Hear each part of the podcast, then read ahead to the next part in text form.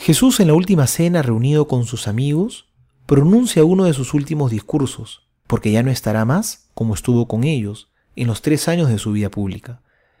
Por eso hoy Jesús les quiere dar palabras de consuelo. No se turbe vuestro corazón, no se inquieten, ya no me verán de la misma manera que antes, porque he partido a prepararles una morada. Tengo un lugar con el nombre de cada uno de ustedes, preparado para ustedes desde siempre.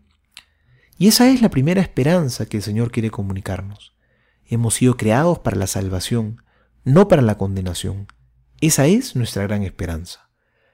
Y el camino para gozar de esa dicha plena solamente es uno.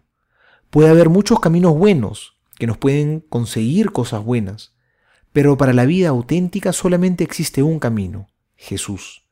La amistad con Él, la unión profunda con Él, es lo que nos lleva al gozo que tanto anhelamos. Y Jesús no es un camino lejano ni fuera de alcance, es más bien un camino accesible, que ha venido y se ha acercado a nosotros. Por eso nos dice San Agustín, el Señor no te dice, esfuérzate en encontrar el camino para llegar a Dios. No, más bien lo que Él te dice es, levántate, perezoso.